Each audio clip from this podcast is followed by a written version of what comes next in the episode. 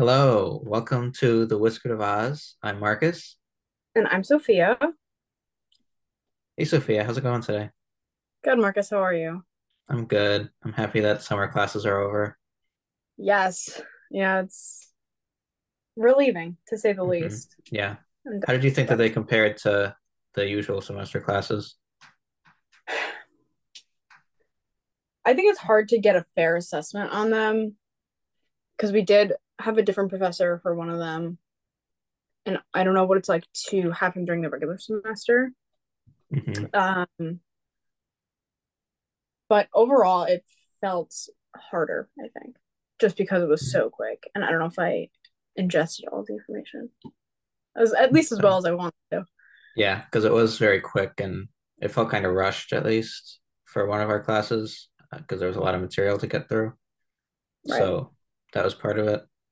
Um, for me, I thought I preferred this format better, and it might just be that I didn't have as much going on. Like I didn't have the the jobs going on and stuff. You still had your Right. GA, but I didn't have either of Yeah. those. Um, so I felt like I had more time to devote to the classes, and I liked having only two classes to focus on instead of the usual four. Right. Yeah, Right. yeah. I think it was nice to have the two, but it's a lot. Mm-hmm. yeah, it is. It was a lot of work crunched into a little amount of time. Um, it's uh, had the same flow as a regular semester though. You know, kind of easy on in the beginning, and then as we got to the last, well, I want to say two weeks, it was just like assignment after assignment after assignment. Like I feel like I didn't stop for weeks. Yeah, it was like the same thing except crunched up into a short amount of time. Yeah. Yeah, just made more awful. hmm So I realized that we never explained the title of the podcast, and some people might not get what we mean by it. So I'm going to explain that. So the podcast is called The Whisker of Oz Adventures in School Psychology. So one of the tests, the cognitive assessments that we learn to administer in our first semester is called the WISC, which stands for the Wechsler Intelligence Scales for Children. And so that was the school psychology pun that we wanted to work into the title. And then we also wanted to incorporate Oswego into it somehow because we're in the SUNY Oswego program. And one of the nicknames for Oswego was Oz. So that's how we came up with Whisker of Oz. I thought it was pretty clever. I think it was pretty good. I did. I was a big fan of whiskey business. Yeah. I think I always will be, but Yeah. it missed that Oswego component. True. hmm So before we start talking to our guests, we wanted to do a little introduction for them, and we wanted them to kind of mirror part of our reports and one of the sections that we do for them. So the beginning of like most, I don't want to say most, I guess all reports should have a background section within the first page or so. Um, and at least in mine, I do a parent and a child interview, and then you gather as much information as possible, whether it's academics, behaviors, sports, and extracurriculars, things that they're good at, and that's the big emphasis in your your background section is that you want to really emphasize what the kid is good at. Because a lot of times when you're assessing a child there are some perceived weaknesses. So you want to emphasize that the kid does have strengths and there are things that they're definitely good at. That's not all just bad stuff but you do also want to note their weaknesses as well as their strengths so you hmm just want to take the background section as an opportunity to get a full picture of the kid before you look just at their cognitive and achievement abilities hmm Yeah. And I think it was Dr. Grudo who explained it as we're kind of like trying to tell the story of the kid with yeah our evaluations. right So we obviously don't have as comprehensive an of an evaluation of our guests as we do of our kids, but uh, we wanted to do kind of an introduction for our guests that uh, was similar to that section. So we've got two guests this week. Our first guest name is Jared Cucinotta. Jared Cucinotta is going into his third year of the School Psychology Master's Program, and he is a fellow with the School Psychology Department. He grew up in Manlius, New York, and graduated from the Fayetteville Manlius School District. Jared has spent most of his adult life in Syracuse and Boston, and he now lives in Syracuse. By working in the Syracuse City School District, Jared is following in the footsteps of his mother and grandmother, who were teachers in that same district. In exciting news, Jared recently got married. In his free time, Jared enjoys hiking in the Adirondacks, taking care of his plants and his garden, and watching the trashiest reality TV. He told us that his biggest strength is probably counseling. Jared loves being able to have conversations with his students, and he thinks that the challenging students are the most fun to work with. He has been described as loyal, determined, and fun loving. And then our other guest this week is Nathaniel Cronk. Nathaniel Cronk is going into his third year of the school psychology master's program, and he is also a fellow with the school psychology department. He grew up in the Altmar Parish Williamstown School District, and he now lives in West Monroe, New York. Nate is getting married in less than a month. In his free time, he likes to exercise, watch TV, and play Magic the Gathering. One of Nate's strengths is that he has a strong worth ethic. He has been described as compassionate, goofy, and competitive. So those are our guests, and I'm really excited to talk to them and have a good conversation with them.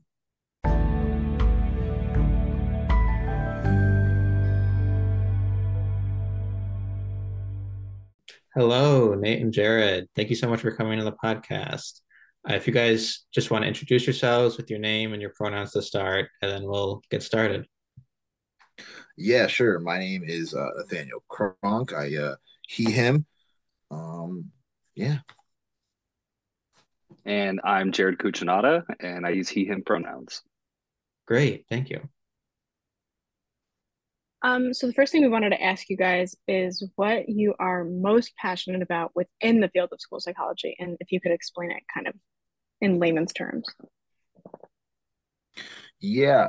So mine was sort of I don't want to say newly discovered because I always sort of had a, a passion for it. Um, but it definitely reinvigorated over a couple of my coursework classes over the like last semester. But I really like behavioral intervention and uh, behavioral assessment. Um, I think it's a super interesting part of the job, and I think it has a, a lot of impact on a student's academic functioning. What that is, is just um, being able to look at a child's behavior, sort of determine the function of their behavior, the reason for their behavior, and then developing a strong intervention plan with uh, evidence-based practices to try and get it so that those behaviors aren't impeding their uh, academic success or those other students in the classroom. You know, I would have to agree with Nate. For me, it's been a journey. I think when I entered the program, I thought cognitive assessments would be my favorite thing. And I do enjoy giving those and I like scoring them. I'm a little bit of a weirdo. But what I found is in the schools, teachers and administrators tend to find the behavioral interventions to be the most helpful. And I don't know if that's just because of the time we're in with kids coming out of COVID. Maybe we're relearning certain things, but my biggest passion is helping out the school. And I found that the behavioral interventions, like Nate said, tend to be the most appreciated by the teachers. So I'm learning to like those the best. And did you find that uh, giving the cognitive assessments was still enjoyable in the schools, or was it more enjoyable during the program? It's super enjoyable in the school. It's you know in the program you find your own your own people to sort of test these assessments out on and get the hang of it. And when you actually start doing it with a kid uh, and a student, you sort of get the you get to meet new students and new personalities and experiences. And there's always there's always some it's always some fun to it. And uh, I still find it really fun in school, just maybe not my favorite part. And we're I think we're looking forward to getting to see what that's like in the schools because we haven't had that experience yet it is very fun once you're actually in the school being able to sort of be like, oh yeah, yeah, this is how you do the job. So much better in the school. It's such a great time to get to know the kids too, because you can make them as fun as you want to make them. And especially with the younger kids, sometimes they just say like the funniest things. And I've really enjoyed working in the school. It's more fun to give them to the kids than it is to give them to my husband and my friends. They are enjoying the break that I'm not cornering them and testing them every week. I think that's something that our cohort is definitely looking forward to because we had quite a few issues um, with testing friends and family. They all kind of ended up pretty poorly. Well, it definitely becomes a little bit easier in the school. There's a, and believe me, your supervisor will have a long list of ones that are available. So, Wait, Sophia, what do you mean by poorly? Um, I know a couple of us tested some siblings, um, which ended just awful every time. I know with my own sister, it was it was pretty rough. She like just wanted nothing to do with it, and it ended in a huge fight. And I think at least two or three of us had the same um, experience. So it seems seems like our participants just didn't really like it too much. They're very long. I yeah, it takes a long time, and I've had participants who insist that they're giving the right answer when they're not, and it just turns into this clash, which I I've not had that experience with students. yeah, also bribery. Bribery was key for me in the in the classes. Uh, it's not bribery; it's, it's positive reinforcement. So if they sat down, we got through a, a lot of the tests. I usually brought like donuts or something. It was like we can eat donuts while we do it. But definitely, learning is a is it's a journey. Learning the test and getting your own your own examinees. Nate, can you test me? I want donuts. Uh, no, I got I got a wedding to pay for. I know I'm not affording any more donuts anymore. All right, fair enough. All right. So our next question for you guys is what you're most passionate about outside of school psychology. So in your own personal lives. Oh man, that's a good question. Uh, I guess it's like for me, it's, it's family first. Is everything. Uh, I come from a very large family. I come from a very rural rural community. Um, so I, I have eight siblings. So I got I got quite the quite the family, uh, large extended family. So, and I, I'm always trying to in my free time trying to invite my little brothers over to spend time with them. I just had my youngest little brother. Uh, shout out Jaden, just graduated high school this year. Um, I have another younger brother who's uh, going into the seventh grade, and I have a younger sister who's uh, six years old. So I always trying to spend time, some some kind of time to spend time with them, go catch a movie or something. Uh, but yeah, yeah, so for me, it's really about family. That's awesome. For me, I really want to try to travel a lot this summer. That's been my new focus. I didn't do really anything during COVID, and before COVID, I never had the money to travel.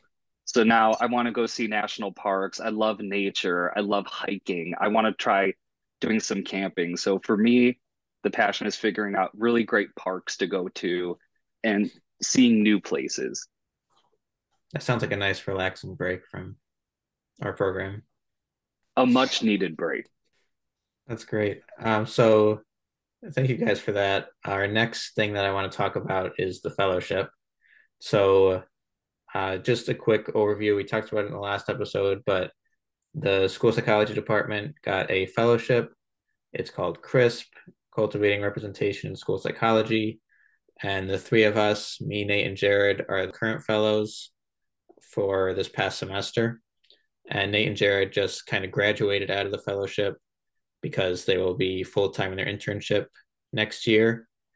Um, so I just wanted to ask you guys to talk about kind of the work that you did as part of the fellowship this past semester. Uh, yeah, yeah, definitely. Um, that also you did. Don't don't downplay your own role, Marcus. Um, but yeah, we did a lot of work.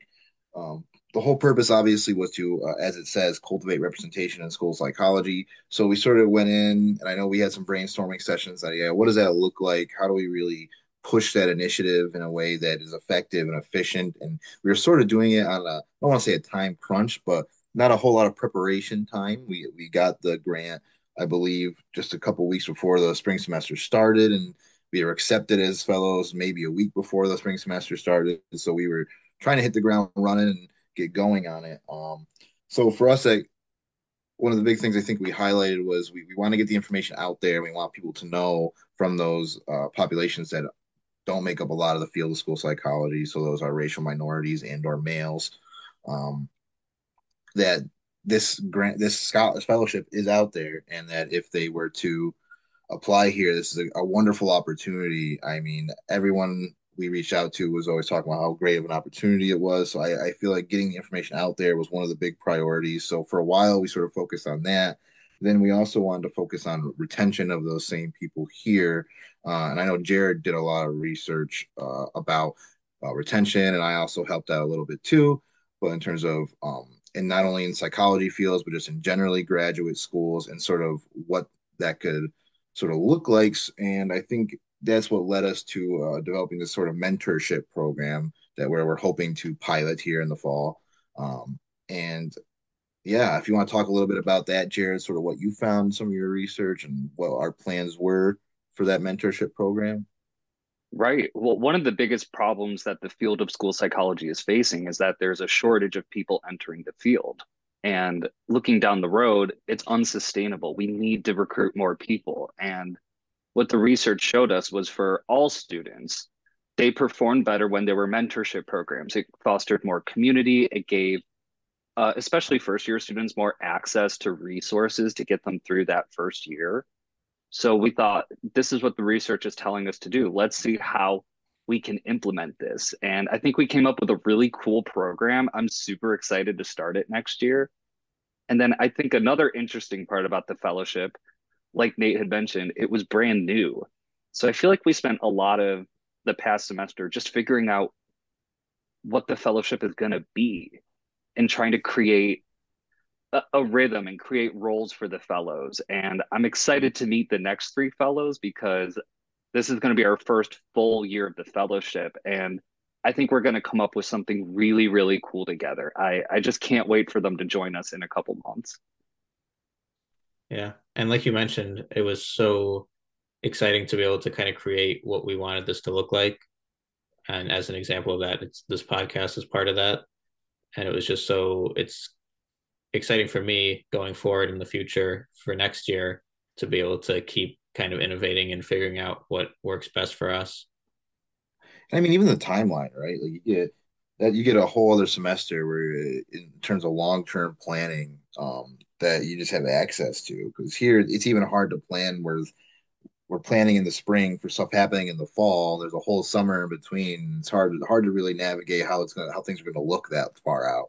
But I feel like those two semesters, that's that fall and spring semester, they're usually pretty concrete with an academic calendar, and you know when things are happening. So I think that's to be a really efficient way for some of the new fellows and for you uh, to be able to come up with some new initiatives and ideas, and for us to sort of help you guys with that too. Yeah, and that's uh really exciting for it's going to be exciting for all of us to see what the future looks like. And speaking of that, I wanted to ask you both. We kind of just talked about the mentorship program, but looking forward, what would the two of you hope for the fellowship? It's a five year grant, so there's uh, that four and a half years remaining. What do you two hope to see in the future outside of the mentorship beyond that? I guess I'll I'll speak first. Uh, uh, not only obviously the goal the goal of the uh, fellowship is that we increase diversity and representation in the field. So I obviously want people of, those kind of represent representative groups to join the fellowship. But I also would like to see uh, I, we're partnered with Syracuse City School District on this, so I would love to see um, some maybe past Syracuse graduates to really give back to the community because who knows the community better than those who grew up in that community. So can't guarantee it's going to happen but it would be really cool to see some um, Syracuse uh, people who grew up in Syracuse end up in that fellowship and sort of be able to benefit from that and then give back to the same community. I totally agree. I live in Syracuse myself, and my mom taught in the Syracuse schools. My grandma taught in the Syracuse schools.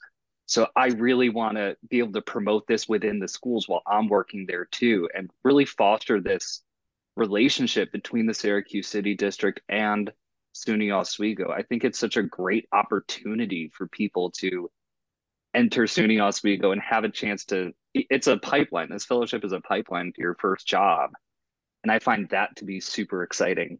I also want to mention that I thought the fellowship was a great uh, professional growth experience. It pushed me to do things that I wouldn't have done otherwise. I got to present at colleges. That's something I wouldn't have done without the fellowship. And I was so nervous before I did it, but I'm so happy I did it because I felt like I grew as a professional and it allowed me to be creative and it created so many opportunities to grow. So I think next year we're only going to see more of that. So that's my hope that there's going to be more creativity, maybe more presentations and building more relationships.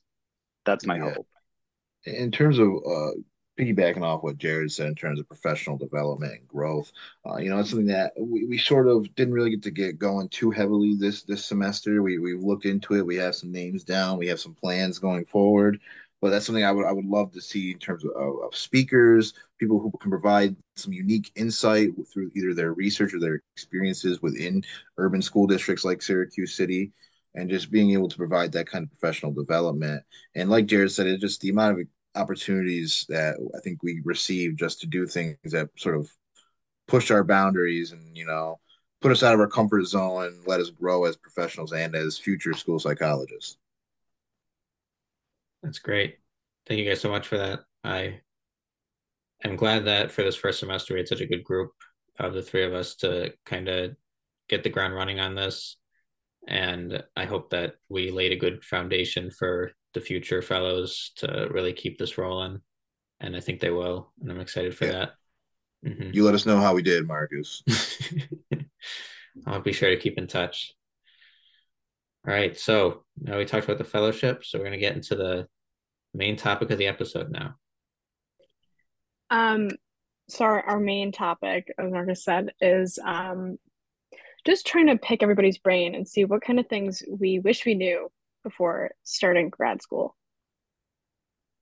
I, I'll go. Mine are easy because I feel like in a lot of ways I had to I had to adjust quickly.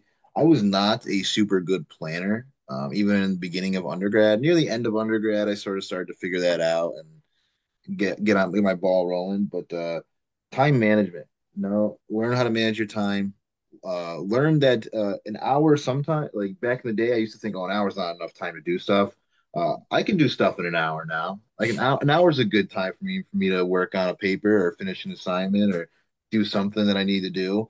Um, and I think that's just the most important part is being aware of your own time and what you're going to do. Um, yeah, and also leave time for self care in that same vein. Uh, just because you have all this work to do doesn't mean you still have to go and take care of yourself. Otherwise, you are going to burn out of school too.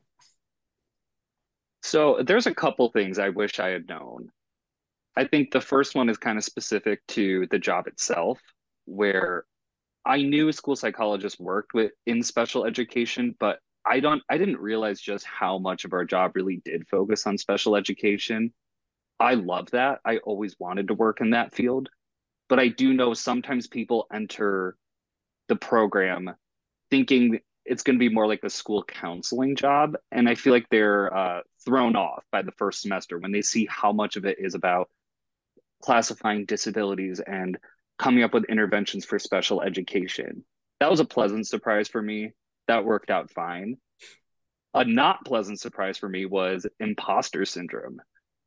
My first year in the program i really really suffered from this and i thought I didn't belong in the school. I thought, oh, how did I get picked to be here? I just, I don't know. I did well on the test. This isn't right for me. I don't know what I'm doing. I feel like I'm always like one step behind. And I didn't talk about it with my cohort because I just wanted to look like, okay, I got this. I wanted to project like I knew what I was doing. But a lot of the times I really didn't know. And come to find out later on, almost everybody had that feeling in their first year almost everybody when they started counseling kids uh, felt really nervous and felt like uh, oh am i doing a good enough job? That kind of insecurity. So i wish i had known that that would be a normal part of a graduate program to feel like you're an imposter. A lot of people feel that. And then i have to say my second year of the program i didn't feel that. I felt really really confident. And it was in my second year that when i entered the schools and i started working with kids i felt like i know what i'm doing okay, I know what this is. I know how to help. And my confidence grew so much in the second year. But that first year, it was for me tough on a just a personal level. Yeah. And I, and again, I'm going to piggyback off you again, Jared. Um, I think for me, and you can confirm this or deny this, whether for your own experience, but I think for me, I also that imposter syndrome. I think what helped me a lot in the second year was um, I think we started to come together even further as a cohort and sort of talk about our experiences and sort of lean on each other like what would you do how do you what do you think about this like like and I think like the first year we were pretty tight. We did get tight right off the rip, which is I highly recommend. By the way, it's another thing I wish that people should know going in is rely on each other, push each other, help each other, recommend stuff to each other, look out for each other because really you get by with your cohort and your cohort matters a lot to your success. Um, so I feel like the second year we came together a lot closer, and that's sort of what helped me with that imposter syndrome. I saw, you know, other people had those feelings, they're learning, but like talk, even just talking with and engaging in that conversation about aspects related to school psychology, it made me realize like, oh, like I do have this stuff like down. I do know some of this stuff, and I am able to convey it in a meaningful way to other people. And I think that really helped me that second year of the program. Yeah, and just to build off of that, Nate, what you were saying about your cohort, one of the main things that I wish I knew was how close we would get as a cohort very quickly. Because um, I know, like before I entered grad school, I was kind of nervous about like who would be in the cohort. And I remember asking Dr. Story when I met with her, like, how close are the cohorts? And of course, it varies from, I'm sure, from cohort to cohort, but I was pleasantly surprised at how close we got so quickly within probably the first few weeks, definitely within the first month. Um, most of us were pretty close, but, and that helps us a lot with our assignments and uh, testing and everything and just getting through the stresses of the program as long as you have each other to rely on and to ask questions and to kind of lean on for emotional support that's such an important part of staying in the program and getting through. But also i wish i knew how it kind of takes effort to establish those relationships and maintain those relationships on all ends. And i just hope that incoming grad students are willing to make those connections and are willing to keep those connections up because those are the things that will help you in the long term and that will make grad school a lot more enjoyable for you. I think going off of that, you also have to be comfortable being uncomfortable when you come in. I know like I had a pretty rocky undergrad experience. I kind of like sped through it and it was COVID and I came straight here. Um and I had no idea what the like friendship building aspect of college was like. And I knew this was going to be super different because it was a grad program. And I had to get myself comfortable with the idea of being vulnerable with these people that I have no idea what they're like. I don't know what their interests are, where they're from. I don't know anything about them. I know anything about our professors, or I, I was pretty comfortable with campus because I went here, but there were just so many unknowns that I had to really digest very quickly and just push out of the way because I had to get going and I had to build relationships and just jump right in. And I think that's something I wasn't expecting. Yeah, and I think you're absolutely right about the get, being comfortable. It is going to come a point of vulnerability uh, in your cohort where you're going to make a friend. You're going to have to have vulnerability there, and I feel like it, it is really hard. And I, I can agree with you that I also went here, so I, I was pretty comfortable with campus. I knew where everything was. If you d- didn't go where you're going to for your graduate school or master's and you didn't go to undergrad there, I recommend looking at the map a little bit. Uh, I know there were more than one person asked me on the first week, uh, where do I find this? Where do I this? How do I get here? And so definitely small note, but check out the map a little bit if you haven't, if you're not familiar with the campus. Um, but I think that vulnerability is super important because school psychology is a, is a vulnerable field. You know, a, a lot of these kids are really struggling that we work with. A lot of students they're struggling to meet either academic expectations or they're struggling to reach their full potentials um, for whatever reason that might be affecting them. And uh, we had, you have to get comfortable with vulnerability. Those those students and their families are going to be vulnerable with you about their, their struggles, and it's just a kind of feeling or vibe that we got to get used to and be being around and being able to talk about it.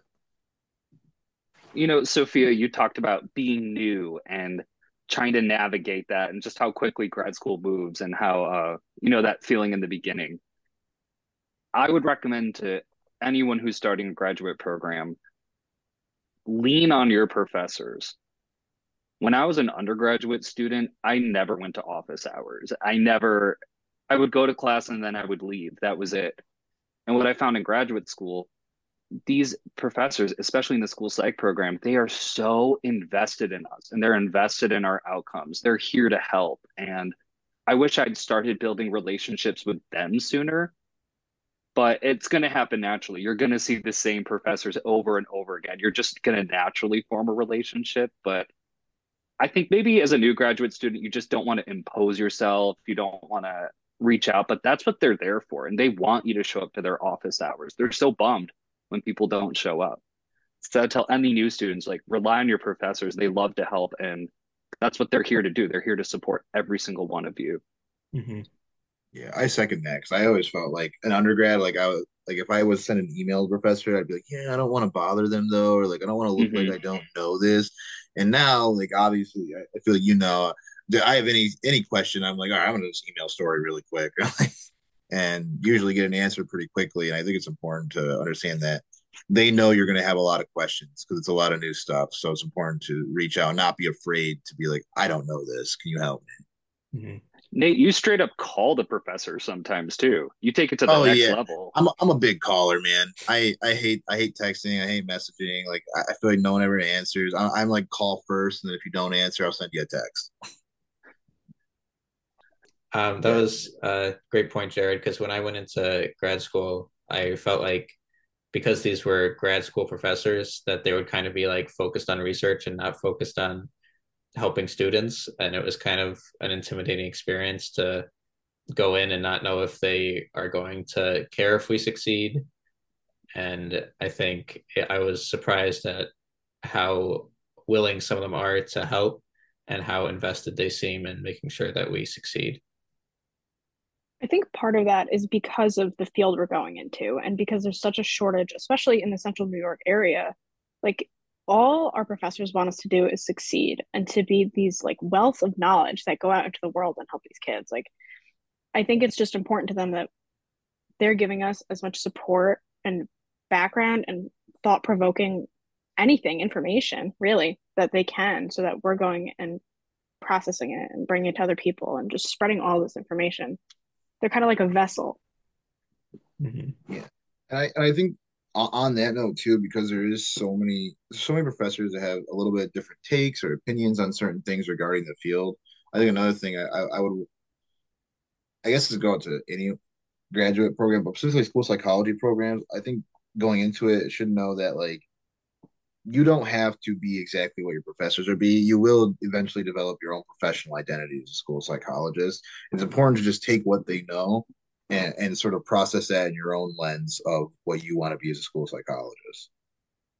Yes, it's very true. They're so we have such a variety of professors that all will impart different things in us and I think that's a good thing that we have a lot of different perspectives to take in and apply to our own practice. Absolutely. And, and as you guys go into practicum and um, your full year school psych practicum, you guys you guys will see. Uh, well, maybe this professor said this way, but I think in the school that I'm in, or I think the way I'm going to do it is like this, and you'll see that things will work for you and things won't. And it's just it's more about just going through the experience and learning from it.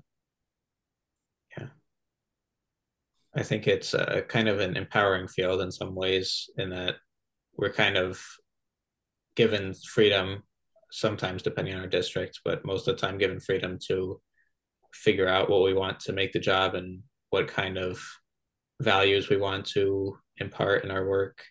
And I think that's an empowering experience.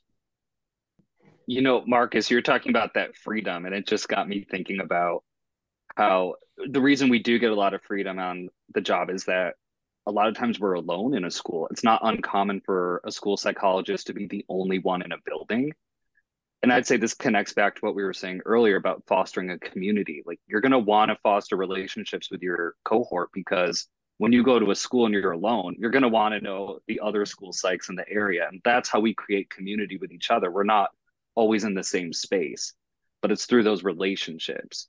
And we're going to be seeing each other down the road. If you guys are school psychs in the central New York area, like we're going to be crossing paths for years to come. It's not just grad school.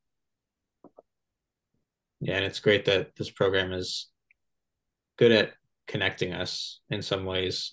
It's kind of uh, the nature of a stressful grad school experience that you get bonded to your cohort, and uh, it's just that's a positive of the stress that we get to bond with each other and have those connections um, throughout our lives if we stay in the same area. Yeah, I think that I like that you brought up the stress too. I feel like we have we have all shed the light on the great things about the program. I don't want to. I'll be upfront and say it, it can be stressful. It, the first year is definitely you're learning a lot of new things. Um, it's a work, it's graduate level workload for the first time, so you're sort of adjusting to it. Um, and so it is stressful, but I don't know. I think I've learned to thrive in the stress at this point. I think I learned to that. that I think now I do make the most growth when I'm stressed, but it's definitely that's why I, like I brought up the self care earlier because it's going to get stressful at some point. It's important to know how to step away from that and take care of yourself in the way you need to sort of overcome that stress. Something I did, I made a hard rule with myself after I cried on my birthday, November 6th, because I had so much to write for my report. And I told myself, Jared, you're not going to do any work on Sundays. I just gave myself one day a week and I said, you're not going to do any work. And that made such a huge difference for me. It just one day to not think about it, to step away. And I would recommend that to anyone in the program. You got to give yourself some time off. Otherwise, there's always work to do. You could just work yourself constantly. You have to build time for yourself to relax. Yeah, and I think I'm a big mindfulness person. I think even like with that and the building time for yourself to relax, it's important to, if you're not being mindful during that time. So if you're like, oh, I'm not doing work, but then the whole time you're like, oh, I should really be doing work. I should I should really be doing this, or like I, I better get on this, or like, man, I can't believe I'm doing this and not work. Then you're not being mindful of your self care and you're in the activity that you're engaging in, and I think that's an important part too. I think to both of your points, I during the regular semesters it's a little different during the summer but um during the fall and the spring giving myself the evenings like nighttime to kind of unwind like at a certain point when i feel myself getting tired and falling off just kind of being like okay like i'm to shut this. I'll do it again in the morning. It's to go all day you know the next day the next day. Like it'll never end like you said but if you give yourself the evenings you can kind of bring your stress levels down to a degree so you can like get a good night's sleep and really feel well rested for the next day and kind of refreshed. Like you want to go into every day feeling as refreshed as you possibly can during a graduate program. Yeah. Yeah, I agree. I, am a big same thing. I, after like four o'clock, I'm like, I'm probably four or five o'clock, I'm probably checking out. Like, I'm probably like, yeah, I'm going to go watch a movie or something. Yeah. And it's okay. You give yourself that time off, and somehow the work always gets done on time anyway. Yeah, you wouldn't believe it, but I think this is advice I need to take. really, Marcus? oh yeah. yeah. Never considered this one day off thing. It's a good idea. Yeah, it's pretty solid. Mm-hmm. Can confirm. Yeah, because even if you don't give yourself that break, I feel like it ends up happening anyway. Of like, you just crash and burn and end up not working anyway. And oh yeah, you're either stressed out and not working, or like taking the time for yourself and relaxing and not working. Yep. Or like, I feel like everyone has to find that balance of, all right, I want to work hard, but it, it's going to be different for everyone. And that's a big part of the first year, I think, is just figuring out your work life balance too. Yeah. And I think that changes too, like between the first, because first year it's like you're learning everything. So it sort of feels monotonous of like, okay, we're learning this thing, then we're learning this, thing, then we're learning this thing. I think once you actually get into like practicum year, it becomes like a, I don't know. I, I think it's a little bit more like I want to do it. Like I, I get a lot of joy out of doing it. A lot, I have a lot of fun doing it because it, it is like working with students and talking with students and being able to help them and actual people in their academic success. And I think that I get a lot of fun out of doing my work eventually too. All right, I have uh, a more basic recommendation for people going into this grad program specifically. I didn't know going in that we had to find our own volunteers and especially mm. kids to test. So everyone should be ready to find uh, at least one kid, probably two or three, to test and a slew of adults to test, friends, family members. I would say going off of that, it will be very difficult to do if you are not local. I'm from Long Island, which is whatever, six to eight hours away. It was really hard to find, especially children volunteers on breaks, I would go home and I would do like two or three tests at a time because I, that's when I had kids. So I, I would just be mindful of that if you're coming in. Yeah, and definitely do it ahead of time. Like don't don't be like, oh, I gotta learn, I gotta do the give this assessment, then have the report written next week. Let me go find someone. Nah, take like a month and try and get send messages out early on in the semester. Like I'm gonna need these. I'm gonna need to do this later on. Will you be available?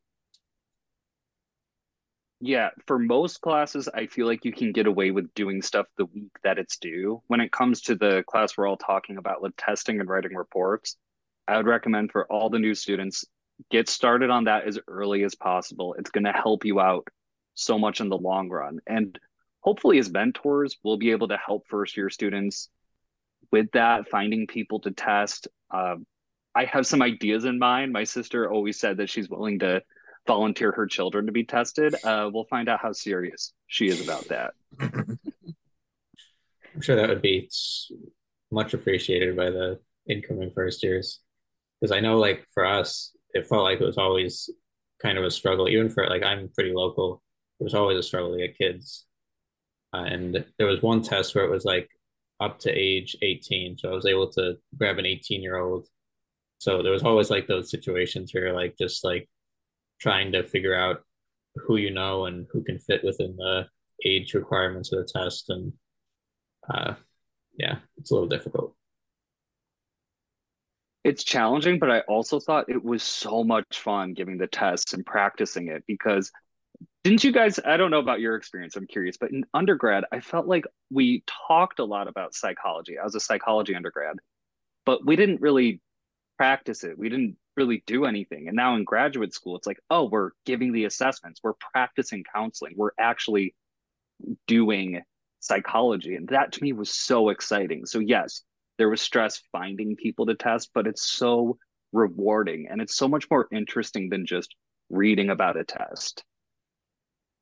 I think being hands on changes the experience a lot. Like you sit in class with story, or we had Carlo for one, and like you you read about the tests and you look at examples and things like that. But when you really sit down somebody and like start going through it and seeing every question that they're gonna do and all of the verbiage, it's it's just so different. It really changes what you think about these things. And it's a great experience to get to know your volunteers better in some cases, like with the background interview that I talked about last episode. It's just such a fun experience uh, if you are testing people you know. I will say be open to change. I came in personally pretty set on the age group that I wanted to work with. And as soon as I started my counseling practicum, I like knew that I was wrong when I first came in. Oh, I was really? really set on high schoolers, but I like cannot possibly imagine working with anybody over the age of like 12 at this point.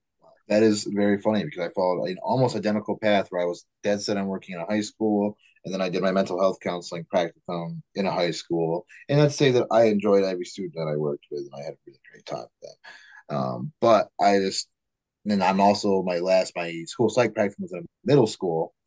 Uh, so and basically all come, I still am interested in the high school because I really like the transition planning school psychology part of it.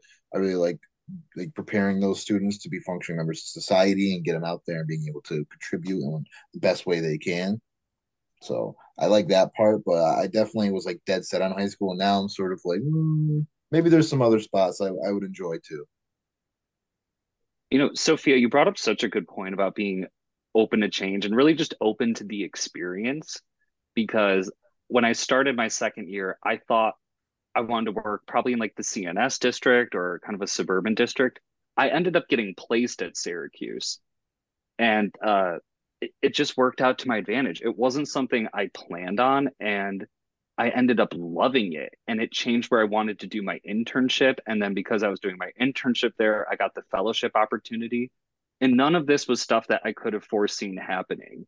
And I think for everyone in the program, you just you don't know what's going to happen so by being open to the experience it's really creating opportunity and you got to trust the process you got to mm-hmm. trust it roll with the punches roll with the punches mm-hmm.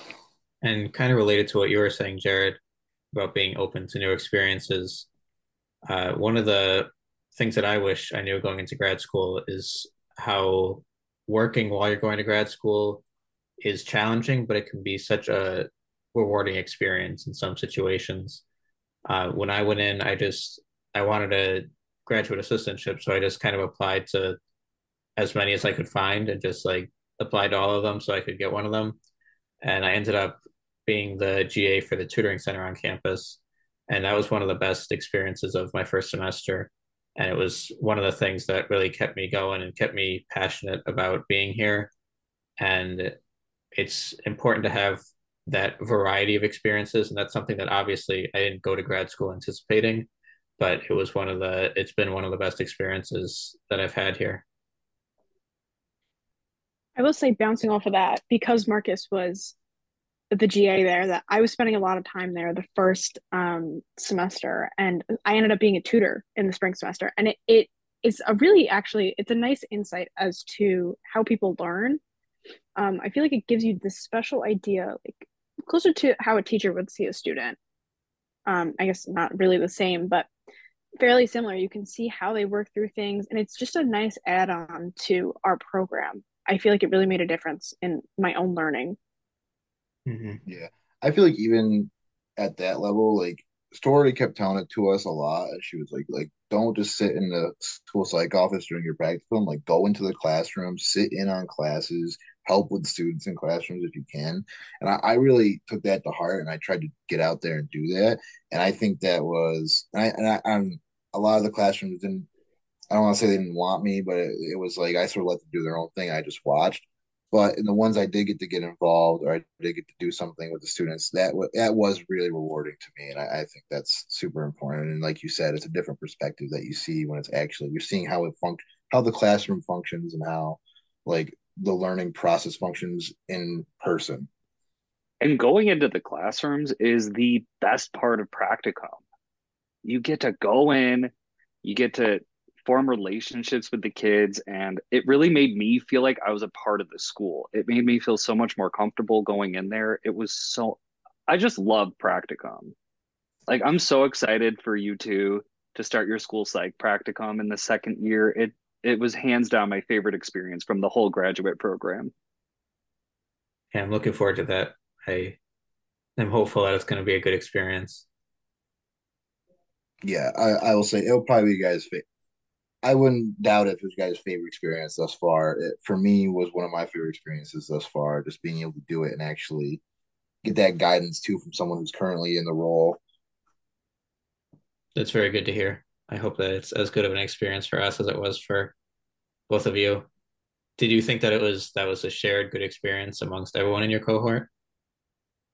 I think yeah, I think the majority everyone had everyone enjoyed it. I think everyone had their gripes um, I don't think I don't think there's anyone who went into their practicum sign was like, mine's perfect. But like I don't think anyone's gonna go work in a school and say my school I'm working for is perfect either. mm-hmm. Exactly. There's a lot of challenges out there and especially at school psychs, we're working with students who have difficulties in behavioral management or academic success. So it, it's going to be challenging. But as a practicum student, you get so much freedom and i think that's can make your experience so interesting. You're not on a schedule so much like a school psych is. You get to go into different classrooms. You get to do testing when you're ready to do it. So it, it's what you make of it. You if you're willing to take charge of your practicum experience you can make it really whatever you want it to be. That's great to hear. Uh, it's definitely like we were talking about before it's a hands-on job and you really get that empowerment to make it what you want in some situations. So it sounds like this practicum really mimics the career in a lot of ways. Mm-hmm. Also, just fun. Kids, kids just come up to you and they want to know why you're in the classroom when you're doing an observation, and you can't tell them, but it's fun that they come up to you and they're like, "What are you doing?" So, does anyone else have any good pieces of advice for incoming grad students that we haven't covered yet? I think I've covered everything I, I got to say. Good, good. Well, we had a lot of great pieces of advice, and I hope that the incoming grad students will be able to hear this and uh, we all wish them luck, and it's a very exciting experience. I'm excited for all of them, and it's going to be stressful, but uh, I think it'll be rewarding at the end. Yeah, definitely. Uh, I love the field. I love the work I've got to do so far. I'm excited for my internship. Excited to become a school psychologist. Uh, and after I pass my practice exam and get done with internship, but I, am ecstatic about the field and where it's going. Excited to see the first years come in and take the same journey you guys have thus far. Mm-hmm. I know. I can't wait to meet the first years. I hope I get to see them all at the beginning of the semester. I hope they're excited about the mentorship program and being a part of our community. We formed such a great community at Oswego, and I'm ready to bring in some new people. That's great. Yes, this mentorship program will be a great opportunity for us all to connect more with them. That's a very exciting part of the fellowship. Well, thank you both so much for coming on the podcast. Uh, I think our audience will learn a lot from you, and we learned quite a bit from you too. So thank you so much. You're always very supportive, and we can always learn more from you. So thank you so much. Our first guest. Awesome. Hey, thank you guys for doing this. This is so exciting. I can't wait to hear more. Thanks, guys.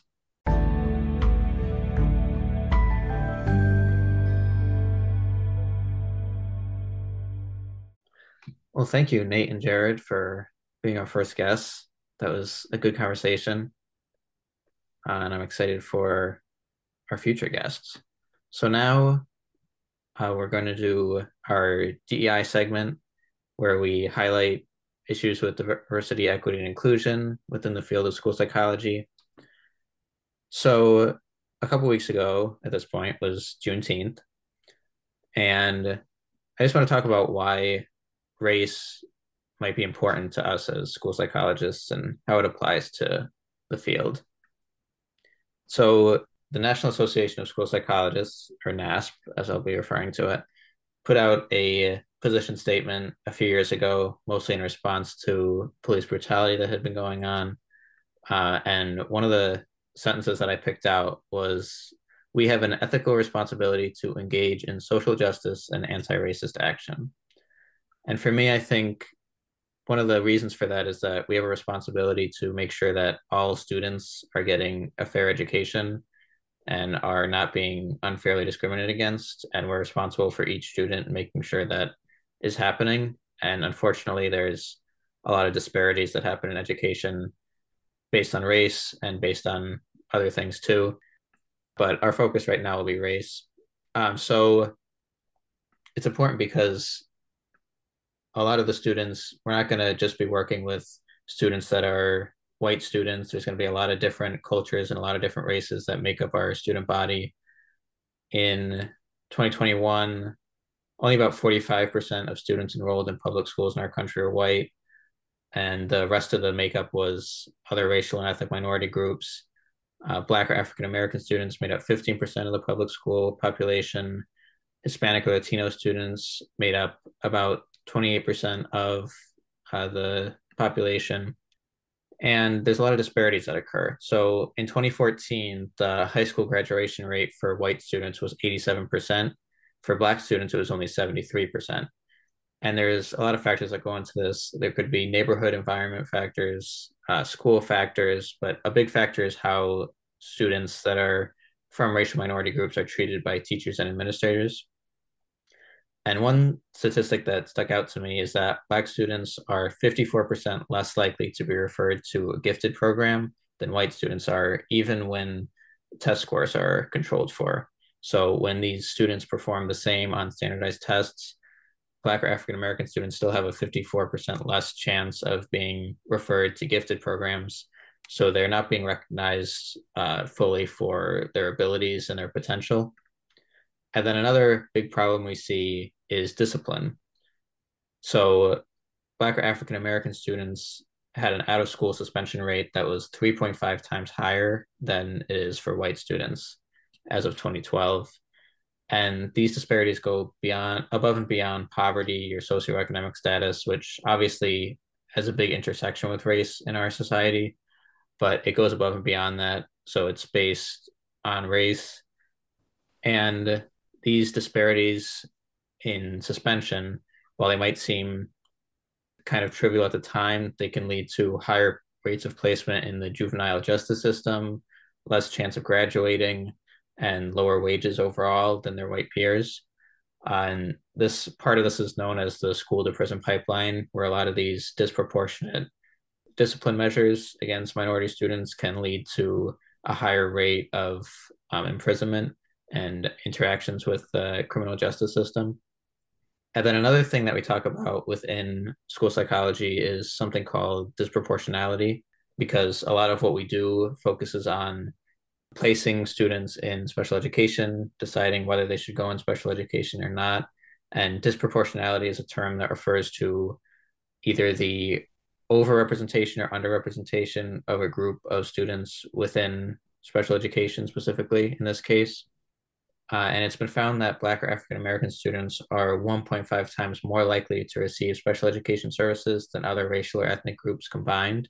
And while some people may see special education as a good thing, and it is in a lot of cases, it's not a good thing to identify someone when they should not be identified if they don't have a disability, if they don't have an educational disability. There are potential harms in labeling and in excluding them from the general education environment that need to be accounted for. So if they aren't don't have an educational disability, then they should not be identified as having one. But we're seeing that race can play a big part in that.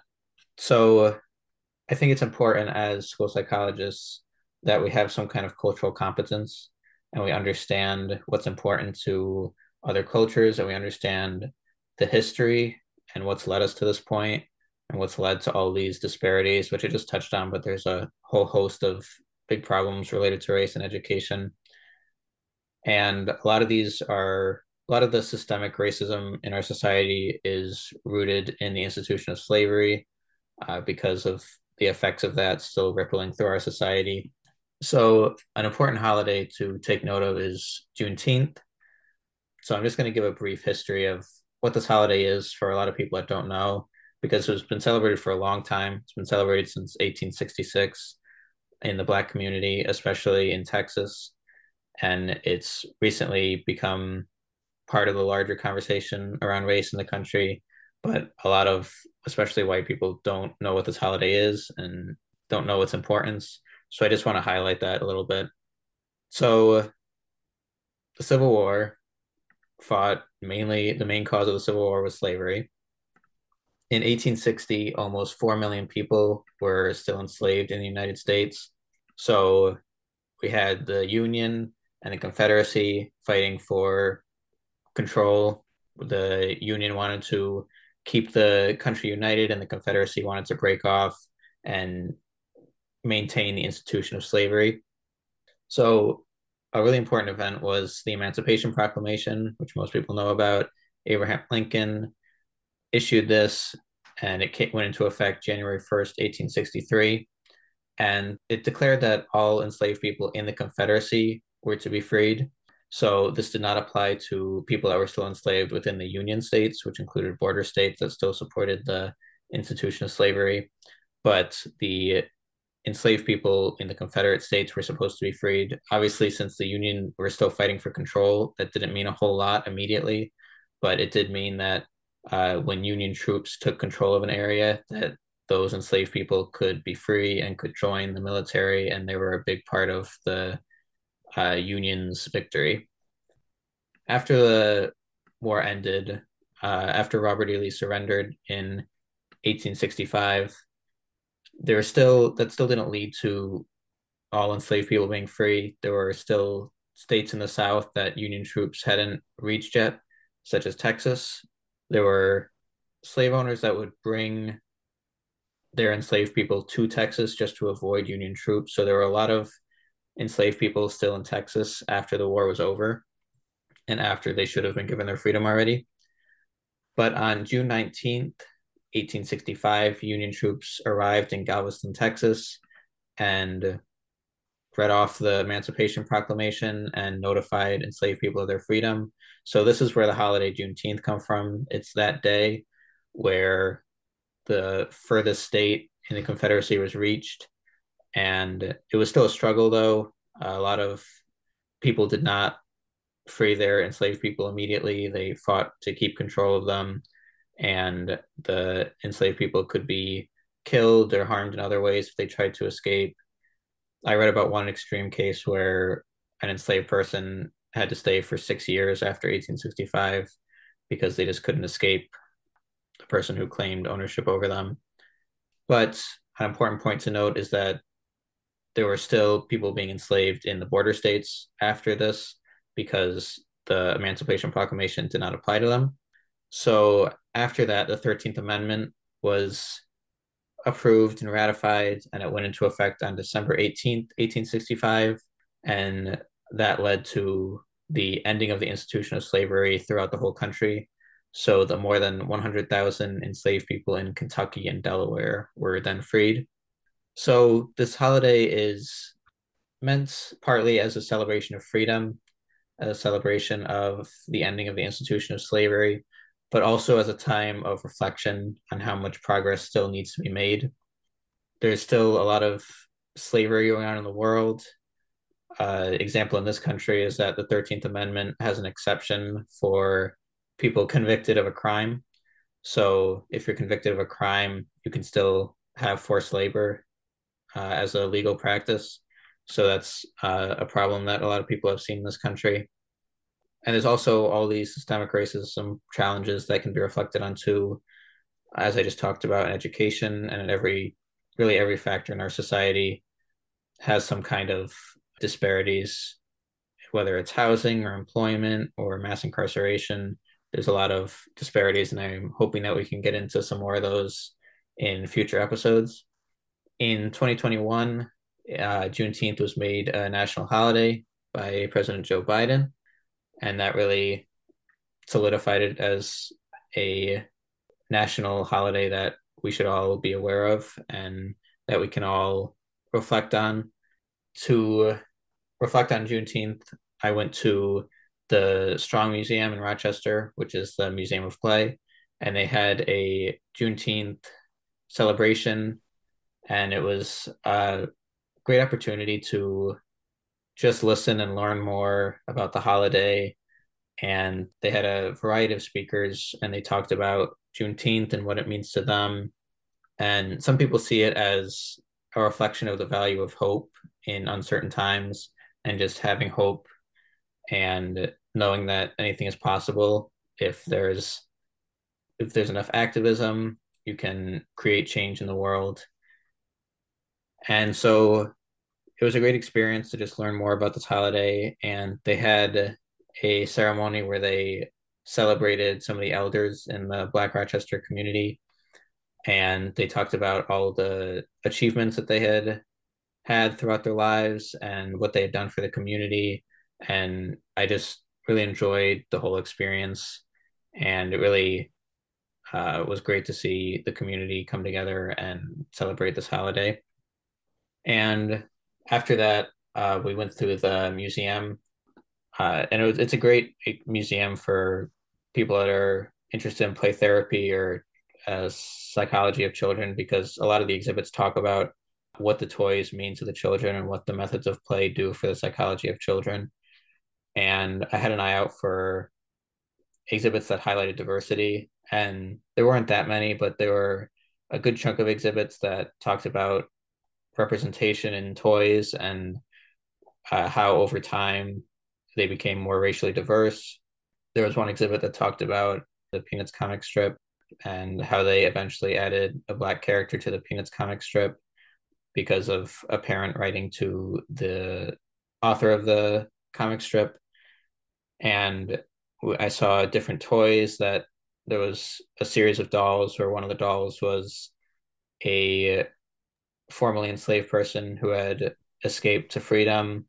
There was a toy for an indigenous girl and about her experience. And it was just great to see the different exhibits that talked about how representation matters to children in their play and seeing them represented in their toys is an important part to their self-concept and how they see themselves in the world so yeah, it was a great experience, and I highly recommend the museum to anyone that wants to check it out. Those exhibits are year round, and I just thought it was a great experience to go see and to learn more and to listen.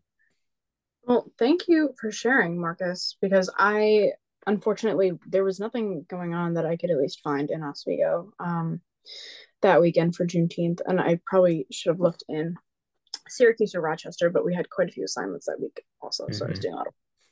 Um, I wanted to touch on what you mentioned about the toys and play with kids. I think that's something that we've been seeing a lot, or I've at least been seeing a lot.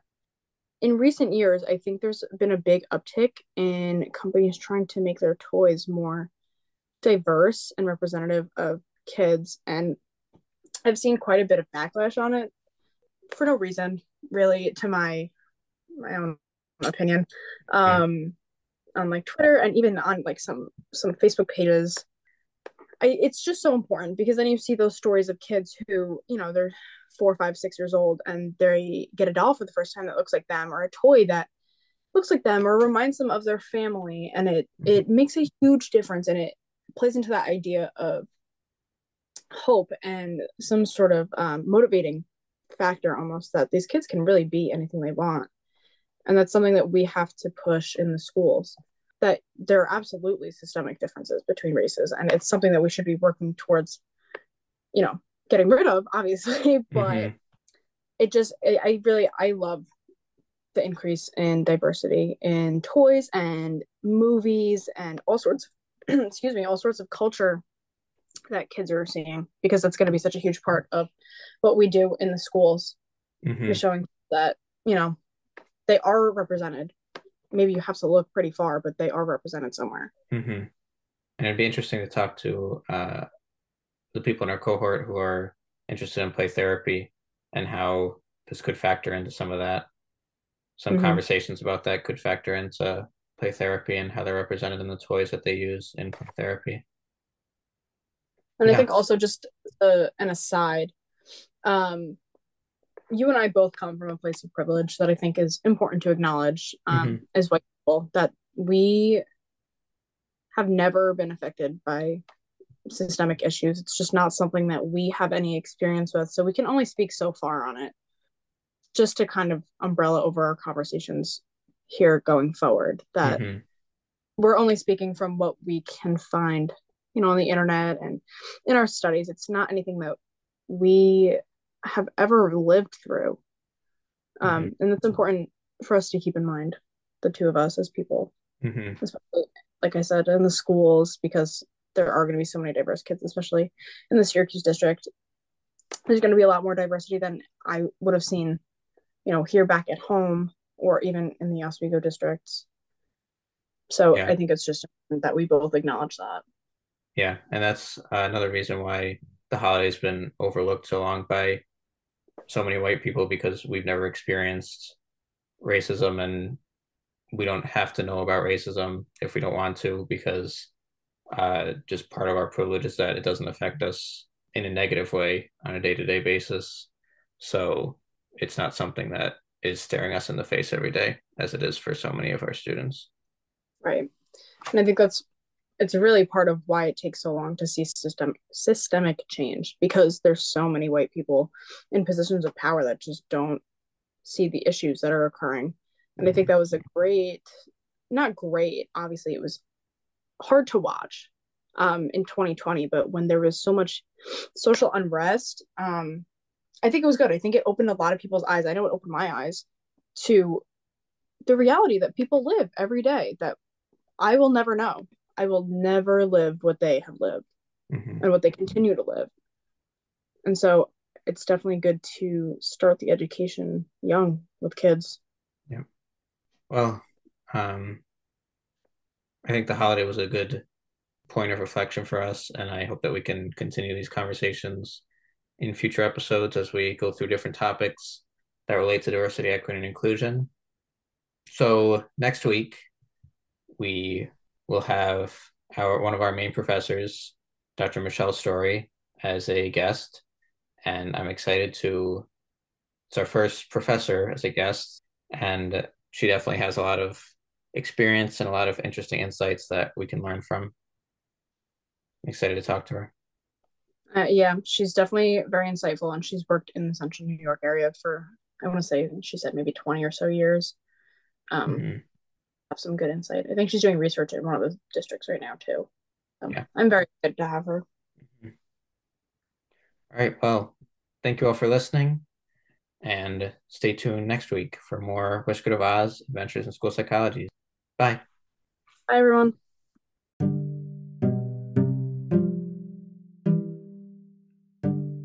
For more information on the topics discussed in this episode, you can go to our show notes for our list of citations. The statistics on disproportionality and discipline came from the National Association of School Psychologists position statement on racial and ethnic disproportionality.